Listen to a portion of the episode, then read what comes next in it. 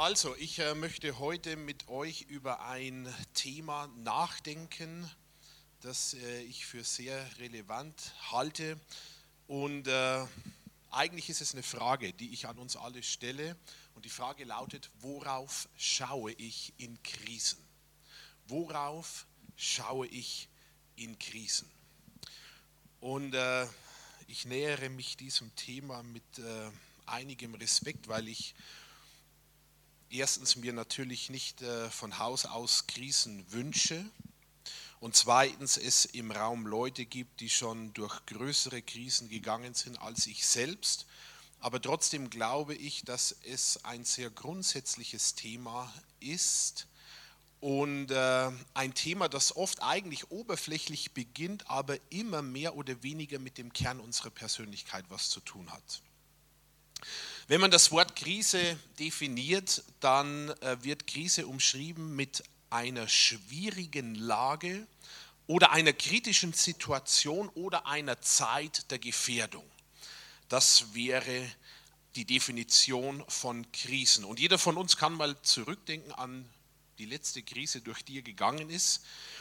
Bei mir war das interessanterweise und zufälligerweise, aber passt ganz gut, heute auf den Tag genau vor drei Jahren, 16. September 2015, auch so in der Vormittagszeit, als ich in der Vorbereitung einer Konferenz war, an der ich sprechen sollte und das Telefon klingelt und der Hausarzt dran ist und sagte übers Telefon, Johannes, wir haben festgestellt, dass offensichtlich in deinem Kopf ein Tumor ist und das müssen wir anschauen.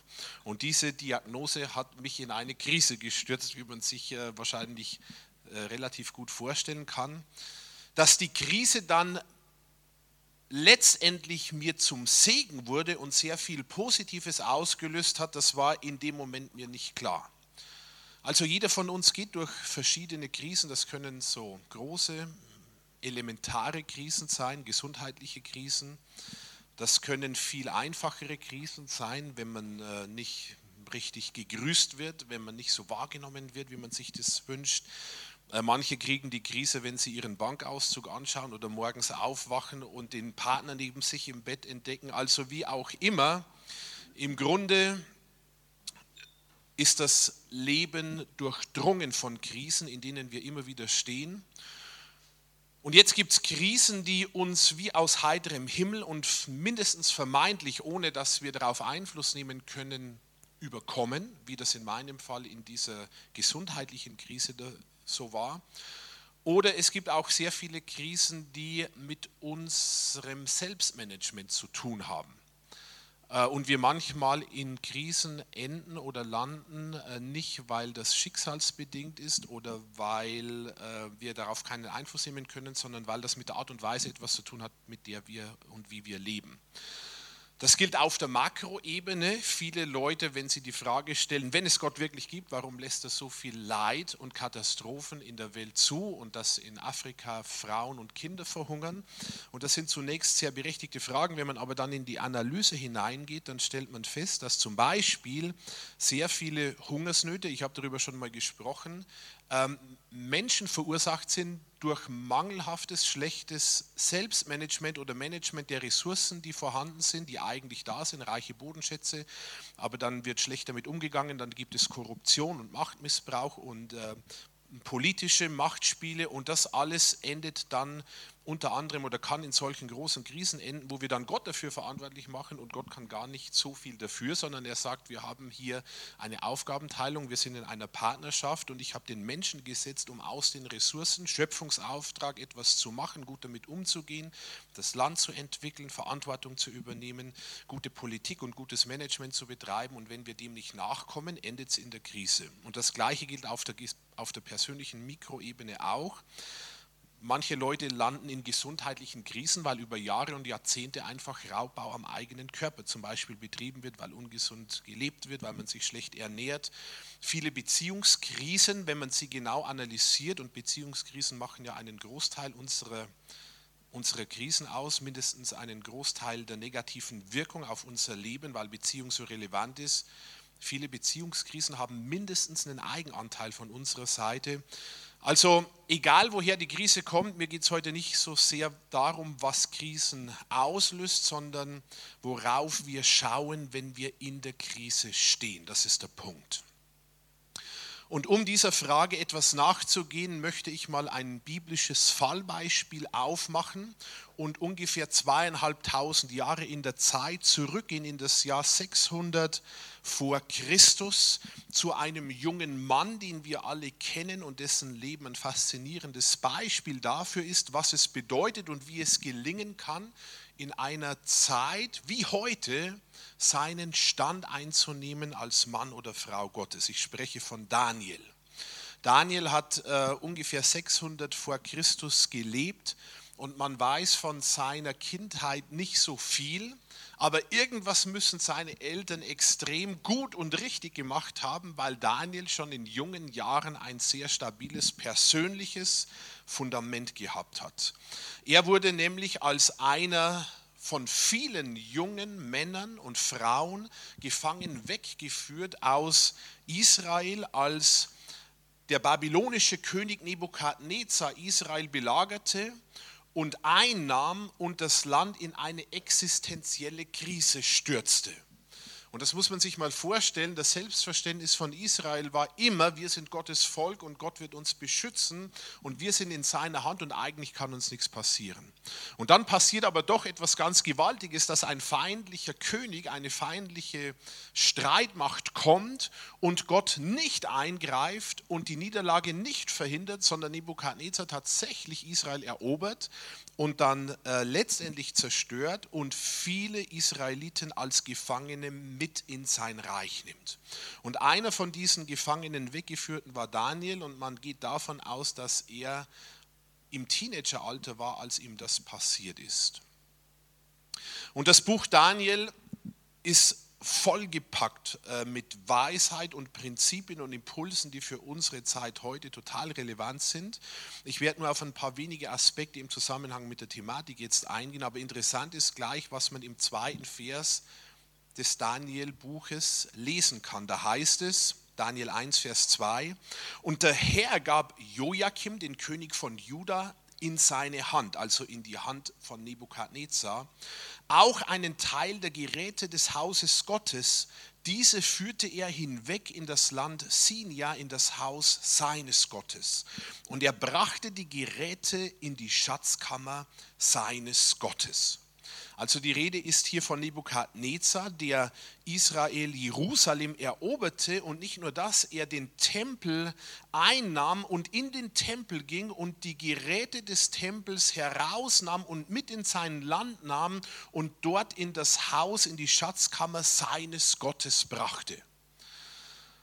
Und allein in diesem Vers steckt eine gewaltige Dimension drin, die mit Daniel und damit, dass er seinen Stand letztendlich bewahren konnte, sehr viel zu tun hat. Es heißt da, der Herr gab Joachim, den König von Israel, in die Hand von Nebukadnezar oder den König von Juda heißt es wörtlich, in die Hand von Nebukadnezar. Und das ist total interessant, weil das irgendwie kein Zufallstreffer war, dass Nebukadnezar Jerusalem einnahm, das auch nicht an seiner total überlegenen militärischen Stärke lag, sondern daran, dass letztendlich Gott es zuließ, dass Joachim und Jerusalem und das ganze Volk Nebukadnezar ausgeliefert wurde. Und irgendwie wusste Daniel aus seinem Studium der Schriften schon in dieser frühen Zeit seines Lebens, dass Gott der Gott und Herr der Geschichte ist und nichts außerhalb seiner Kontrolle passiert. Und das verändert oder vermindert mal nicht die Krise, das vermindert nicht das Leid, das sie auslöst, aber es verändert das grundsätzliche Verständnis und den Blickwinkel auf die Situation. Und Daniel wusste irgendwie, all das Katastrophale, was uns jetzt gerade als Volk und mir persönlich passiert, lässt Gott aus welchem Grund auch immer zu und dieses Bewusstsein darüber, dass es da noch einen Gott gibt über den Umständen, der die Dinge im Blick hat und nicht nur im Blick hat, sondern auch eingreifen kann und in Kontrolle hat, gibt eine gewisse Grundberuhigung in die ganze Krise hinein. Und ich glaube, dass das ein Schlüssel war, dieses Verständnis von Daniel, dass er auch nicht an seinem Glauben zerbrochen ist. Weil viele wurden weggeführt, aber nur von ganz wenigen lesen wir. Vor allem von Daniel und von seinen drei Freunden. Also da war etwas in ihn hineingepflanzt, ein Bewusstsein der Souveränität Gottes, unabhängig von den Umständen, das ihm half, auch und vor allem in der Krise seinen Stand zu bewahren. Und dieses Bewusstsein der Souveränität Gottes, dieses Gegründetsein in diesem Wissen, das brauchen wir auch, umso mehr, je größer die Krisen sind, durch die wir gehen, weil sonst schwemmt es uns weg. Ein anderer interessanter Aspekt in diesem Vers ist, dass Nebukadnezar das nahm, was den Israeliten, den äh, Leuten aus Jerusalem heilig war, die Geräte ihres Gottes aus dem Tempel. Und wo brachte er sie hin? In das Haus seines Gottes, in seine Schatzkammer. Das heißt, er nahm das Absolute der Israeliten und relativierte es und machte es zu einem von vielen in seinem Reich. Also Nebukadnezar hatte irgendwie da ein Museum, wo er die ganzen Schatz Eroberungsschätze, all das, was er mitnahm auf seinen verschiedenen Feldzügen, einsammelte und ausstellte. Und immer dann, wenn er hohen Staatsbesuch bekam, führte er da die Leute durch und zeigte, was er schon alles ähm, geschafft und vollbracht hat. Das heißt, er nahm den absolut heiligen Glauben, die absolute Wahrheit der Israeliten und relativierte sie und machte sie zu einem von vielen Wahrheiten, von vielen Glaubensansichten, von vielen ähm, religiösen Blickwinkeln, von vielen Philosophien, die er angesammelt hat. Und genau in einer solchen Zeit leben wir heute, in einer Zeit, in der das Absolute relativiert wird und in dem Moment, wo es jemand wagt, sich mit einer absoluten Wahrheit zu positionieren, egal wie diese aussieht und egal ob sie am Ende stichhaltig ist, was passiert? Was passiert mit dir, wenn du dich positionierst und sagst, ich glaube, dass es eine absolute Wahrheit gibt? Du wirst in der Regel sofort abgeschossen, weil wir in einer Diktatur des Relativismus leben, was ein Widerspruch eigentlich in sich ist, weil wenn alles relativ ist, dann würde das auch für diese Aussage gelten, die ja eine absolute Aussage ist. Versteht ihr? Also zu sagen, alles ist relativ, ist eine absolute Aussage, weil sie keine Ausnahmen zulässt. Und wenn alles relativ ist, also dein Glaube, aber andere werden auf eine andere Art und Weise glücklich und irgendwie führen alle Wege in den Himmel, wenn es ihn überhaupt gibt und am Schluss steht dann doch die Allversöhnung. Wenn also alles gültig ist und alles relativ und es nichts Absolutes mehr gibt, dann gilt das auch für diese Aussage und macht sie damit obsolet. So, aber das ist nur ein Nebenaspekt. Was ich sagen möchte, ist, die Zeit, in der, in der, Daniel lebte, ist in etwa so wie die Zeit, in der wir heute leben. Und manchmal glauben wir, dass wir irgendwie total neue Dinge erleben würden oder dass es Dinge, die wir heute gesellschaftlich haben, noch nie gab. Ich glaube das nicht. Ich glaube, dass irgendwie sich Geschichte immer wieder wiederholt. Und man deswegen auch viel aus der Geschichte lernen kann. Und man deswegen viel von Daniel lernen kann. So, und jetzt wird Daniel weggebracht aus seinem vertrauten Umfeld, aus seinem geschützten Glaubensumfeld heraus. Und wo kommt er hin? Nach Babylon. Und was war Babylon? Babylon war zu der Zeit die faszinierendste, die größte, die wunderbarste Stadt der Welt. Man schätzt, dass Babylon 200.000 Einwohner ungefähr hatte.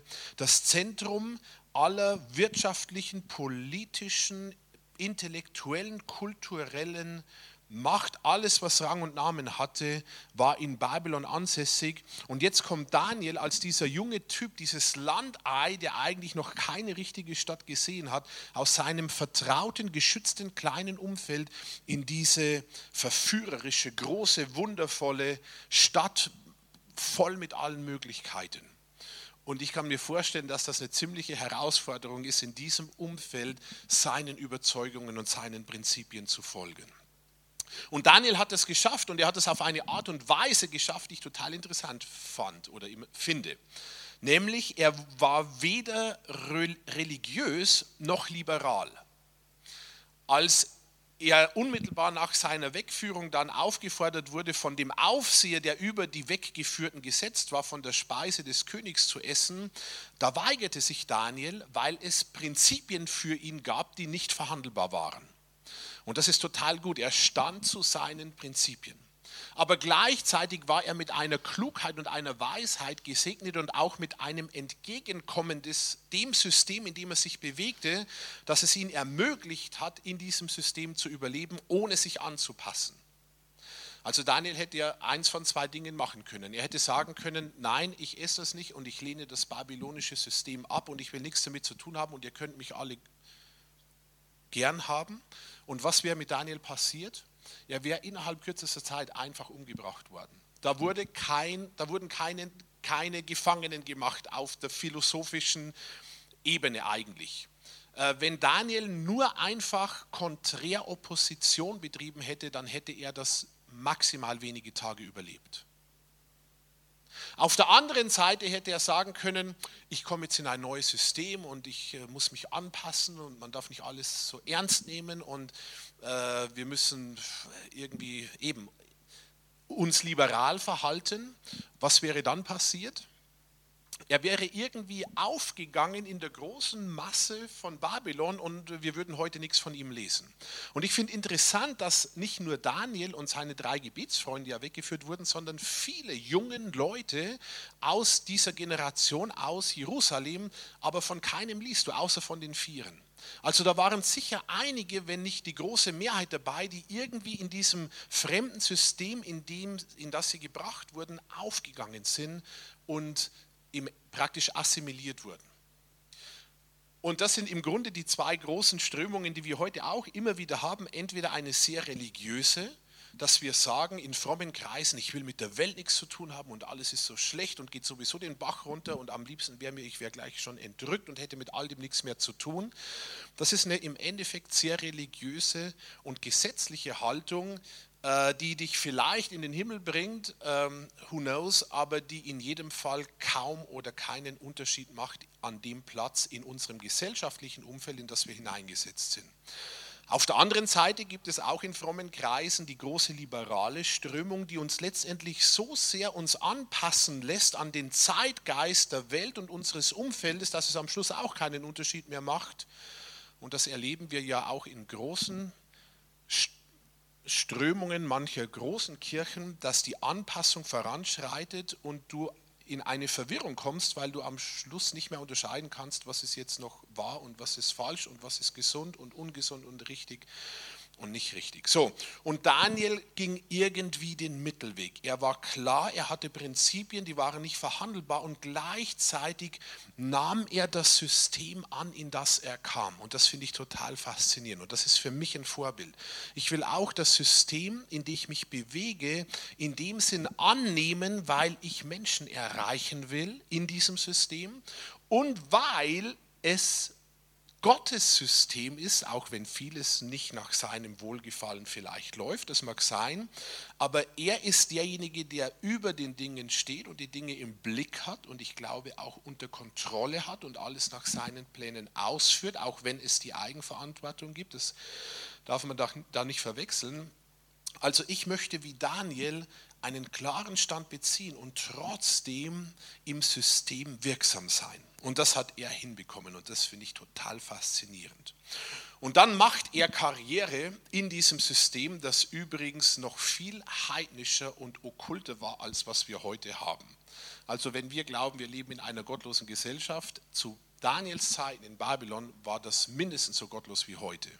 Das war total okkult, es war durchdrungen von Götzendienst, von Zauberei, von äh, Menschenverherrlichung. Äh, es gab einen diktatorischen Herrscher, Nebukadnezar, der jedem, der gegen ihn war, der ihn nicht gepasst hat, einfach einen Kopf kürzer machte.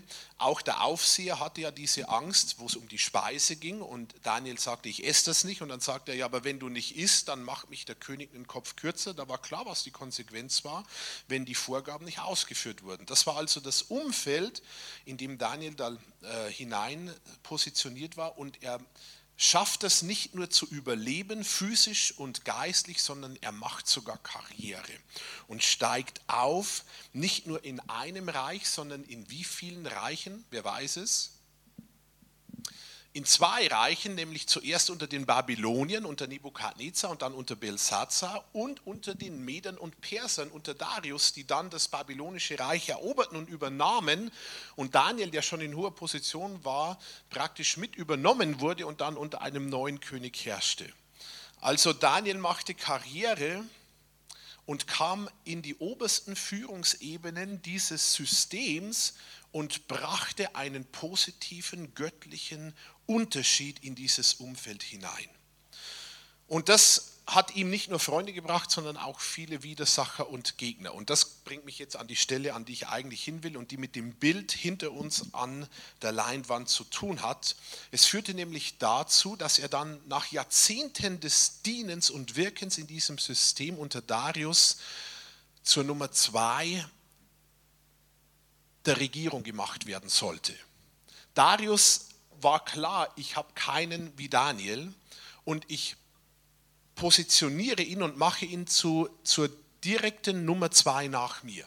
Sein ganzes Riesenreich war in 120 Provinzen unterteilt und über jede Provinz gab es einen Statthalter und die 120 Provinzen und Statthalter wurden wiederum von drei Oberstatthaltern, drei Ministern beaufsichtigt und einer von diesen dreien war Daniel und dann sagte Darius, jetzt befördere ich ihn nochmal und mache ihn nach mir zum Herrscher und zur Autorität über das ganze System.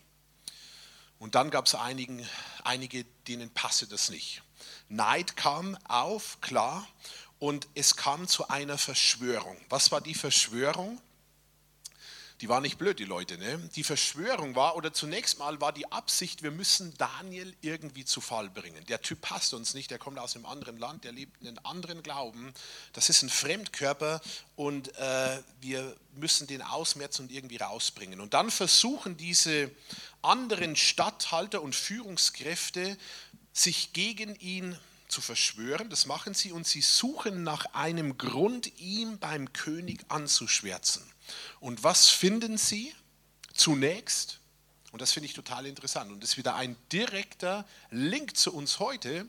Genau, sie finden überhaupt nichts. Sie finden überhaupt nichts. Daniel 6, Vers 5, da suchten die Minister und die Statthalter einen Anklagegrund gegen Daniel in Bezug auf seine Amtsgeschäfte zu finden aber sie konnten keinerlei Anklagegrund und nichts Schlechtes finden, weil, jetzt kommt's, weil er treu war und keinerlei Nachlässigkeit oder Schlechtes bei ihm zu finden waren.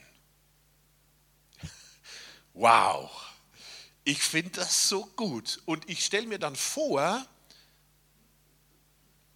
wie sähe das bei mir aus?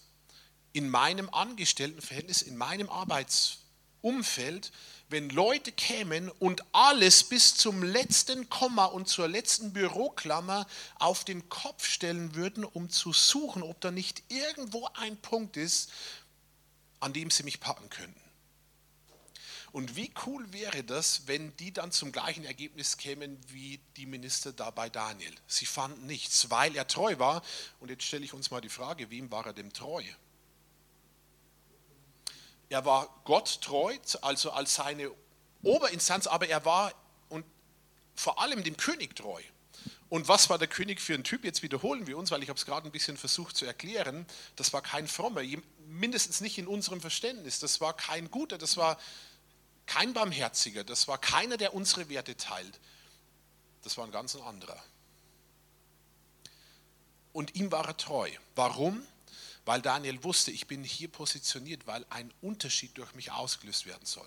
Weil er wusste, dass Gott Autorität gesetzt hat und dass jede Regierung, wie Paulus das Jahrhunderte später schreibt, im Endeffekt von Gott eingesetzt ist, mal unabhängig davon, wie gut oder schlecht sie ihren Job macht.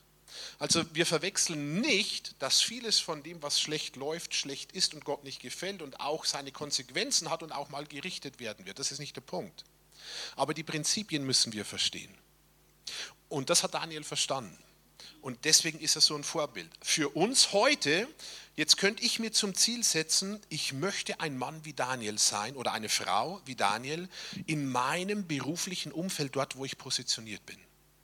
Und ich glaube, ich unterstelle mal, jeder Chef, egal was der glaubt, wünscht sich solche Leute. Und wir geben Gott damit die Ehre. Nicht zuerst durch das, was wir fromm von uns geben, sondern durch das, was wir leben. Und das hat Daniel gekonnt. So, also sie fanden nichts und dann mussten sie zum letzten Kniff greifen, um Daniel zu Fall zu bringen. Und sie sagen, okay, wir können ihm nichts anhängen, weil wir nichts finden, weil da nichts ist, weil er ein integrer Typ ist, weil er treu ist. Der einzige Punkt, an dem wir ihn packen können, ist an seinem Glauben. Und jetzt wird spannend. Und dann verabschieden sie, überreden den König, ein Gesetz zu verabschieden, das 30 Tage lang zu niemandem gebetet werden darf, außer zum König. Und damals war das so ein Gesetz, das der König gab, unter den Medern, Persern, auch schon unter den Babyloniern. Das konnte nachträglich nicht verändert werden, auch nicht vom König selber. Und das wussten die, die waren nicht dumm. Ne? Die, das war eine perfekte Falle, weil sie wussten, dass Daniel an dem Punkt nicht verhandelbar äh, ist. Er wird einfach seine Prinzipien leben. Darius checkt das nicht, fällt drauf rein, äh, fühlt sich umschmeichelt von diesem Vorschlag, verabschiedet das Gesetz. Was machen, was machen die Minister als erstes? Sie laufen zu Daniel. Und was macht Daniel? Er betet, wie es gewohnt war dreimal am Tag mit offenem Fenster gegen Jerusalem und die Minister sehen das und laufen sofort zurück zum König und sagen, hey, wir haben einen gefunden, der sich nicht an dein Gebot hält, rate mal, wer es ist, Daniel, einer von den Weggeführten. Sie spielen die ethnische Karte aus äh, und schwärzen Daniel beim König an. Und Daniel stand in extrem hohem Ansehen bei Darius, deswegen wollte ihn ja auch nochmal befördern. Und das stürzt jetzt Darius wieder in eine Krise, weil er Daniel nicht opfern möchte. Letztendlich kommt er nicht aus seiner Lage heraus und Daniel muss in die Löwengrube. Und das führt jetzt zu diesem berühmten Bild hinter uns, das ein englischer Maler, äh, Briton Rivière, vor ungefähr 200 Jahren gemalt hat dass jetzt nur etwas in seiner Feinheit, die das Bild eigentlich hat, hier zur Geltung kommt. Aber ich finde das total faszinierend draufzuschauen und anzuschauen und in einige Details einzutauchen, was ich jetzt mal mit euch machen möchte. Wenn ihr so auf dieses Bild von Daniel schaut in der Löwengrube, so wie das dargestellt ist, was fällt euch da auf? Sehr gut, genau das ist mal das erste sehr offensichtliche und total faszinierende und das Bild ist jetzt leicht anzuschauen, aber lasst uns mal uns in diese Lage hineinversetzen. Da ist Daniel, die Löwen hinter ihm das Problem oder die Krise, und das war kein kleines Problem, das war im Grunde das sichere, totale, unvermeidbare Todesurteil. Und zwar Todesurteil nicht mal auf eine angenehme Art und Weise. Ne? So, und das das ist das Riesenproblem, die Riesenkrise, mit der Daniel konfrontiert ist. Und was macht er? Worauf schaut er? Er schaut nicht auf die Krise, sondern er schaut woanders hin. Er schaut irgendwie nach oben, da links oben in wahrscheinlich ein Fenster, durch das Licht hereinfällt. Er wendet sich der Krise ab und schaut auf etwas anderes, auf etwas Größeres. Wie wirkt Daniel so als Persönlichkeit, soweit ihr das jetzt da äh, anschauen äh, und betrachten könnt. Relativ unscheinbar. Ja, ohne Angst, ziemlich souverän. Er, ich finde, er strahlt, obwohl er unscheinbar ist, körperlich und äußerlich, strahlt er eine Würde und Souveränität aus, die besonders ist. Wohin schaut er? Genau, er schaut ins Licht. Und was macht das Licht mit ihm? Es strahlt ihn an und taucht sein Gesicht ins Licht. Das finde ich auch einen super Aspekt, der hier hineingemalt wurde. Also das, worauf wir schauen, beeinflusst uns und prägt uns. Und was machen die Löwen? Schaut mal den Gesichtsausdruck der Löwen und die Körperhaltung der Löwen an sie wagen es nicht, Daniel anzutasten, obwohl er für sie total leichte und willkommene Beute war. Die waren ausgehungert, die waren darauf ausgerichtet, das zu zerfleischen, was ihnen vorgeworfen wurde. Also Daniel an sich stellt für sie äh, nicht nur keine Gefahr, sondern ein total leichtes und gefundenes Fressen da. Aber irgendwie gibt es da etwas Unsichtbares, eine Autorität über Daniel, in die Daniel hineinschaut, die gleichzeitig Autorität ist über den Löwen. Und Löwen sind Tiere, die in Autorität denken. Äh, und die Löwen verstehen das und unterordnen sich dieser Autorität, die da unsichtbar offensichtlich im Raum ist, und wagen es nicht, Daniel anzutasten. Also wie wenn ein Überlöwe da wäre, vor dem sie Respekt haben. Das ist total faszinierend, ne? besonders bei Löwen. Die reagieren absolut auf Autorität. Und wenn der King-Löwe da ist, dann ordnen sich alle anderen unter. Und selbst dieser King-Löwe dieses Rudels da in der Mitte, etwas hinten mit der großen Mähne, für den ist klar, hier ist nochmal eine andere Löwenautorität, in meinen Worten, der ich mich unterordnen muss. Und das führt dazu, dass Daniel nicht von den Löwen zerfleischt wird, sondern aus dieser Krise heraus errettet wird. Und ich könnte mir vorstellen, Daniel war ein Typ wie wir aus Fleisch und Blut, der, das hat ziemlich was mit ihm gemacht bis er wusste, dass er hier wieder lebend rauskommt. Das war nicht ganz so easy, als im Nachhinein und auf dem Bild betrachtet das jetzt so wirkt. Und das bringt mich zu einem Punkt, der mir so beim Anschauen des Gemäldes gekommen ist. Das Problem oder die Krise, egal um was es geht, ist im Endeffekt immer Gott untergeordnet. Und wenn die Krise, mit der ich konfrontiert bin, egal wie sie aussieht, Gott untergeordnet ist, dann vermindert das noch nicht die Krise, aber es verändert etwas das Bild, wie ich drauf schaue. Versteht ihr, was ich meine? Wenn ich mit einer Krise konfrontiert bin, aber weiß, dass die Krise selbst, das Problem selbst nicht das Größte ist, sondern Gott untergeordnet ist und Gott beides, mich und die Krise und das, das Zusammenwirken benutzen kann, um etwas Gutes sogar hervorzubringen, dann nimmt das etwas der Krise den Schrecken. Und das fand ich total einen interessanten Aspekt. Also behalten wir das mal so im Kopf, jede Krise egal woher sie kommt, wie sie verursacht ist und wie schwierig sie ist, ist in jedem Fall einer höheren Autorität, nämlich Gott, untergeordnet. Und das nimmt noch nicht Druck weg oder Schmerz weg oder Leiden, aber es verändert etwas das Bild und den Kontext, in dem ich die Krise anschaue. Und jetzt können wir das wieder für uns übernehmen und sagen, jede Krise, mit der ich konfrontiert bin, sie ist Gott untergeordnet. Das habe ich damals so dann versucht zu handeln mit diesem Tumor. Und ich wusste nicht, warum das jetzt passiert und warum es mir passiert. Und ich hätte mir das nicht ausgesucht. Aber das Bewusstsein, das dann zunehmend kam, Gott ist irgendwie in Kontrolle, das bringt zunächst mal Frieden, obwohl die Umstände schwierig sind. Und diese Frage, worauf schaue ich in Krisen und dieses Beispiel von Daniel, das haben wir wahrscheinlich schon öfter gehört. Und das ist ja oft eine Reaktion, die dann kommt, wenn wir über Themen sprechen, die eigentlich so zu den Basics gehören, habe ich schon gehört.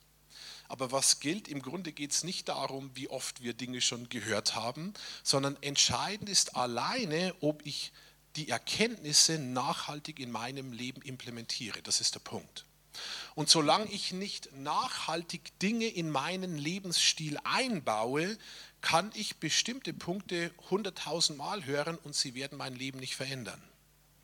Und das ist der Grund, warum man manche Dinge ziemlich oft hören muss. Man kann sogar noch einen Schritt weiter gehen und sagen, selbst eine Bejahung von Dingen verändert mein Leben in keinster Weise. Ich kann zu vielen Ja sagen und trotzdem verändert es nicht meine Persönlichkeit und nicht mein Leben. Erst wenn ich in Umsetzungsschritte gehe, kommt Veränderung. Ich habe gerade einen Artikel von Peter Drucker gelesen. Peter Drucker ist der einflussreichste Management-Vordenker der Geschichte. Er starb vor einigen Jahren und er sagt, nicht Ideen versetzen Berge, sondern Bulldozer. Ideen zeigen nur an, wo die Bulldozer sich ans Werk machen könnten. Und das finde ich einen interessanten Punkt. Ne? Wir sagen zu vielem Ja und bejahen das und finden Ideen toll, aber die Idee, die Theorie, das Bejahen verändert nichts. Sie geben höchstens einen Hinweis, wo ich vielleicht tatkräftig ans Werk gehen könnte, wie der Bulldozer. Und wenn ich ans Werk gehe, wenn ich meinen Lebensstil verändere, wenn ich schlechte Gewohnheiten abgebe, wenn ich Bitterkeit nicht weiter zulasse, wenn ich Beziehungen ähm, versuche wiederherzustellen, wenn ich den Schlüssel von Versöhnung und Vergebung anwende, wenn ich diese Schritte gehe, wenn ich falsche Denkmuster ablege, wenn ich in die Wahrheit eintauche, wenn ich mich verändern lasse und heilen lasse von innen heraus, wenn der Bulldozer kommt, dann werden Berge versetzt. Ich kann das alles von außen aus der Theorie hunderttausend Mal bejahen und es verändert mich trotzdem nicht. Und das hat wieder mit Eigenverantwortung etwas zu tun und mit dieser Partnerschaft, in die Gott uns gesetzt hat. Ich arbeite zurzeit an einem neuen Buchprojekt, von dem ich, wie alle Autoren natürlich, von ihren Projekten total fasziniert bin. Weil wir Autoren glauben, was wir schreiben, muss die ganze Welt lesen. In meinem Fall ist das tatsächlich so, aber bei anderen Autoren nicht immer. Ne? Das ist klar. Und jeder denkt das Gleiche. So, und jetzt arbeite ich an einem neuen Buchprojekt zu einer Thematik, wo ich eben glaube, das ist absolut relevant und müssen viele Leute lesen aus meiner Zielgruppe. Und dann habe ich das diese Woche mal einem Mann vorgeschlagen aus der Verlagsbranche, mit dem ich schon in der Vergangenheit zusammengearbeitet habe. Ich habe ihm keine Details genannt, aber ich habe ihm die Thematik und die Idee genannt. Und dann schrieb er mir eine halbe Stunde später eine E-Mail, äh, vernichtend eigentlich, und hat die Idee total zerrissen und sagte, er schrieb das ziemlich, also ich gebe es ziemlich wörtlich wieder, er glaubt nicht an das Projekt und das hat in der Vergangenheit schon nicht funktioniert. Und äh, jetzt ist dann Buchmesse in Frankfurt. Ich wollte mich eigentlich mit ihm treffen, um über das Projekt zu sprechen. Und er sagte dann, er ist ja nur zwei Tage an der Messe und nutzt seine Zeit dann lieber für aussichtsreichere Projekte, als sich mit mir zu treffen. Äh, und dann kannte ich mich aus. Ne? Und bezogen auf dieses Projekt löste das eine kleine Krise bei mir aus, weil das stellt plötzlich Dinge in Frage. Bin ich richtig unterwegs? Lasse ich das sein? Hat das überhaupt Sinn? Und so weiter. Und meine erste Reaktion, menschlich gesehen, äh, war eben, dass ich äh, in so eine Depression ist übertrieben, aber was das Projekt angeht, in eine Zweifel, in einen Zweifel hineinfiel und das ziemlich negativ auf mich wirkte. Und dann habe ich eine Entscheidung getroffen. Ich habe gesagt, Heiliger Geist, du siehst jetzt, was der Typ schreibt und ich gebe dir das mal hin und ich bitte dich, dass du mir hilfst, dass ich das positiv irgendwie ausschöpfe und aus dem lernen kann. Und das hat dann tatsächlich auch im Gespräch mit Evi und am nächsten Tag einige äh, Dinge ausgelöst, wo mir plötzlich Einzelaspekte klar wurden, wie ich an das Projekt rangehen sollte und was ich verändern sollte, die nicht gekommen wären, wenn nicht dieser Typ mir diese Mail geschrieben hätte, auf die ich eigentlich gern verzichtet hätte. So, das heißt wieder, es geht eigentlich nicht darum, wie, mit welchen Krisen wir konfrontiert werden, sondern wie wir reagieren drauf. Und in unserer Reaktion liegt dann der Schlüssel, ob wir trotz aller Schwierigkeit und trotz allem vermeintlich zunächst Negativen trotzdem noch aus der Situation profitieren können oder nicht. Und im Grunde gibt es immer drei Dinge, auf die wir schauen können, wenn wir mit einer Krise konfrontiert werden. Entweder wir schauen aufs Problem, auf die Krise auf die gesundheitliche Herausforderung, auf die finanzielle Krise, auf die Ehekrise, auf äh, Krisen in mir, weil ich äh, mit Dingen nicht zurechtkomme, wie sie laufen, wie auch immer. Was passiert, wenn ich aufs Problem schaue? Denk mal an das Bild von Daniel und was mit ihm passiert, ausgelöst durch das, worauf er schaut. Wenn ich aufs Problem schaue, was wächst dann? Ja, also das Problem, das, was ich anschaue, wird immer größer. Und das, was ich anschaue, prägt mich und beeinflusst mich. So wie Daniel, er schaut aufs Licht und das Licht beeinflusst ihn. Und sogar das Umfeld um ihn herum. Wenn er auf die Löwen geschaut hätte, auf die Krise, dann hätte er sich dem Licht abgewandt und er wäre vor allem von der Kraft und dem Bedrohungspotenzial der Löwen beeinflusst worden und das hätte eine ganz andere Wirkung auf ihn gehabt. Also wenn wir aufs Problem schauen, machen wir das Problem größer als es ist und es beeinflusst uns übergriffig und hat dann mit Angst zu tun, mit Sorgen und mit Depression und es lässt uns abstürzen. Die zweite Möglichkeit in Krisen ist, wir schauen auf Menschen. Entweder ich schaue auf andere, denen es dann vermeintlich besser oder schlechter geht und ich komme sofort in einen Vergleich zu meiner Situation und wir wissen, was passiert, wenn man sich vergleicht. Man verliert immer. Ne? Entweder jemand ist besser als man selbst und das frustriert oder man findet dann jemanden, der es nicht so gut hat, das macht dann eher stolz. Also vergleichen ist immer destruktiv und nicht konstruktiv. Oder ich schaue nicht auf andere, sondern auf mich und bin dann abhängig von meiner Problemlösungskompetenz, von meiner Kraft, die in gewissem Maß vorhanden ist, aber oft nicht so, dass es reichen würde. Ich mache mich zum Maßstab oder ich schaue auf Verletzungen in mir, bestimmte Wunden werden angerührt und im Endeffekt drehe ich mich um mich. Und was ist es auf Deutsch gesagt, in einem Wort zusammengefasst, wenn es um mich geht? Was steckt dahinter? Stolz steckt dahinter. Und die dritte Möglichkeit, auf die ich schauen kann in der Krise, ist, wie Daniel das gemacht hat, äh, sinnbildlich, ich schaue auf Jesus. Und wenn wir auf Jesus schauen, dann wird Jesus größer und beeinflusst Jesus uns und das löst noch nicht automatisch das Problem, aber es ist der erste grundsätzliche Schritt der Veränderung und der konstruktive Beginn eines Lösungsprozesses. Und ich glaube, dass wir sowieso von Haus aus geschaffen sind, auf Jesus zu schauen. Im Kolosser 1,16, da heißt es, schreibt Paulus, denn durch ihn, also durch Jesus, wurde alles erschaffen, was im Himmel und auf der Erde ist, das Sichtbare und das Unsichtbare, Könige und Herrscher, Mächte und Gewalten. Das ganze Universum wurde durch ihn geschaffen und hat in ihm sein, was? Sein Ziel. Also wenn das ganze Universum, die ganze Schöpfung, sogar Mächte und Gewalten, Herrscher, jeder Mensch auf Jesus hin geschaffen ist, durch ihn und auf ihn hin geschaffen ist und in Jesus sein Ziel hat, was ist dann der natürliche, originale Bezugspunkt, auf den wir schauen sollten? Jesus. Und das gilt für die ganze Schöpfung und für jeden Menschen. Und immer dann, wenn wir unseren Blick von Jesus abwenden, kommen wir auf den Holzweg per se, weil wir nicht mehr auf das schauen, wozu wir geschaffen sind zu schauen. Und in dem Sinn ist jede Krise eine Riesenchance, unseren Blickwinkel wieder zu korrigieren und auf den zu schauen, auf den wir hin sowieso geschaffen sind. Worauf schauen wir in der Krise? Meine Ermutigung ist, lasst es uns machen, wie Daniel, auf Jesus zu schauen, zuallererst. Das können wir uns an, das Wort klingt technisch und ein bisschen mühsam, antrainieren und trotzdem Bulldozer-Arbeit ist auch manchmal mühsam und dreckig und verändert aber und versetzt Berge. Lasst uns auf Jesus schauen und nicht so sehr auf das Problem und nicht so sehr auf Menschen, egal ob das andere sind oder ob das wir selbst sind.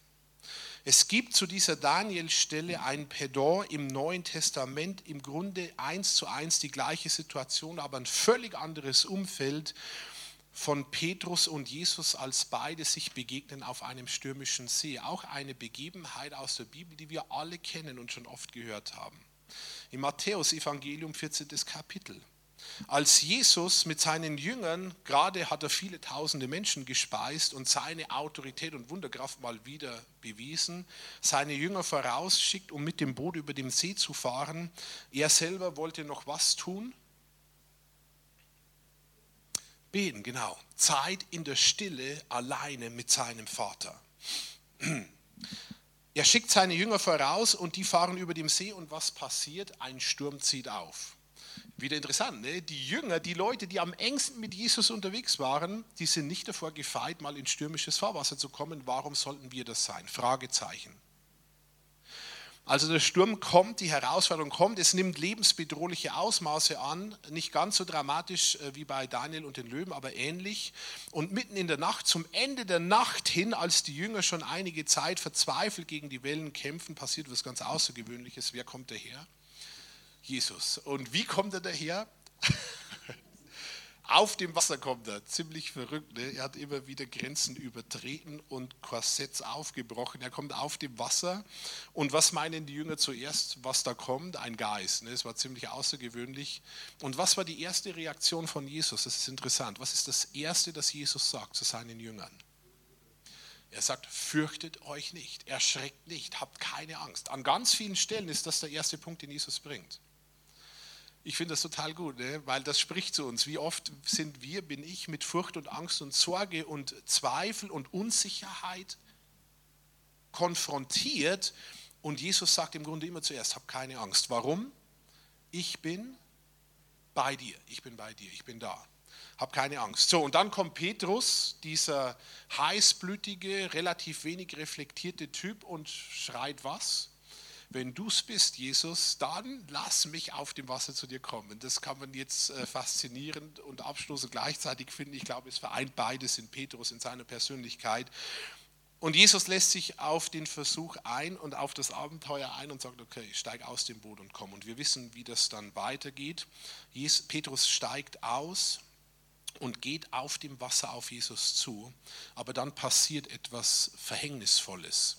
Wörtlich heißt es, doch als er merkte, wie heftig der Sturm war, fürchtete er sich und er begann zu sinken als er merkte, wie heftig der Sturm war. Was passierte? Lassen wir nochmal das Bild von Daniel auf uns wirken. Er hatte zuerst den Blick richtig auf Jesus, trotz ziemlich herausfordernder Umstände, aber dann wandert sein Blick von Jesus weg, wohin? Aufs Problem, auf die Umstände. Und er merkte, der Sturm ist ziemlich heftig. Ne? Ich finde es schon herausfordernd, auf dem Wasser zu gehen ohne Sturm. Und er merkt, der Sturm ist ziemlich heftig und dann beginnt es in ihm, die Angst kommt, der Zweifel kommt und das lässt ihn sinken. Und was macht Jesus in seiner Gnade und in seiner Barmherzigkeit? Er streckt die Hand aus und rettet ihn und zieht ihn zurück ins Boot und äh, schimpft ihm dann noch ein bisschen wegen seinem kleinen Glauben, aber äh, das war wirklich äh, eine ziemliche Übung, in der Petrus da stand. Der Punkt ist der, lasst uns auf Jesus schauen. Wenn ich so die Geschichte von Petrus und Jesus abschließend betrachte, kommen mir drei Punkte. Erstens, steigt nie aus dem Boot, wenn Gott nicht spricht. Okay, manche glauben, Gott spreche alles Mögliche und die steigen dann aus und das Ende ist dann Chaos und ein ziemliches Antizeugnis. Also steig nie aus dem Boot, wenn Gott nicht spricht. Zweitens, bleib aber auch nie im Boot, wenn er spricht, weil dann würdest du was versäumen. Petrus hat auch was versäumt. Wenn, also die Erfahrung, die hat er sein Leben nicht vergessen. Bleib nie im Boot, wenn er spricht. Und drittens, wir müssen wissen, worauf wir schauen. Das macht dann den Unterschied. Lass uns entscheiden, ganz neu auf Jesus zu schauen und Leute zu werden, noch mehr wie Daniel und wie Petrus und unseren Blick ganz auf ihn richten, uns beides wahrnehmen, unsere Eigenverantwortung, Selbstmanagement. Gott wird nicht aus dem Himmel runtersteigen und bestimmte Dinge für uns regeln, weil er uns die Kompetenz und den Auftrag gegeben hat, das selber zu tun. Und gleichzeitig hat er alle Voraussetzungen geschaffen und ist in Kontrolle und hat uns im Blick und die Umstände im Blick und sogar das Weltgeschehen im Blick, und das kann uns diese Gewissheit und das Standing geben, wie das Daniel hatte, auf diesem Bild und in seinem Leben den geraden Weg zu gehen und sicheren Stand einzunehmen in Zeiten der Not. Ich habe vor einigen wenigen Tagen ähm, in den Losungen einen sehr schönen Spruch gelesen. Da gibt es ja immer die zwei Bibelverse und dann noch einen frommen Spruch dazu. Und dieser Spruch von Johann Jakob Rambach, der passt so gut zum Thema und mit dem schließe ich, Zitat, der Herr ist gut. Kein Elend ist so groß, er hat so Kraft wie Neigung, uns zu schützen umschließet uns der ewigen Liebe Schoß, so können wir im stillen Frieden sitzen. Das macht sein Schutz, dass man hier sicher ruht, der Herr ist gut.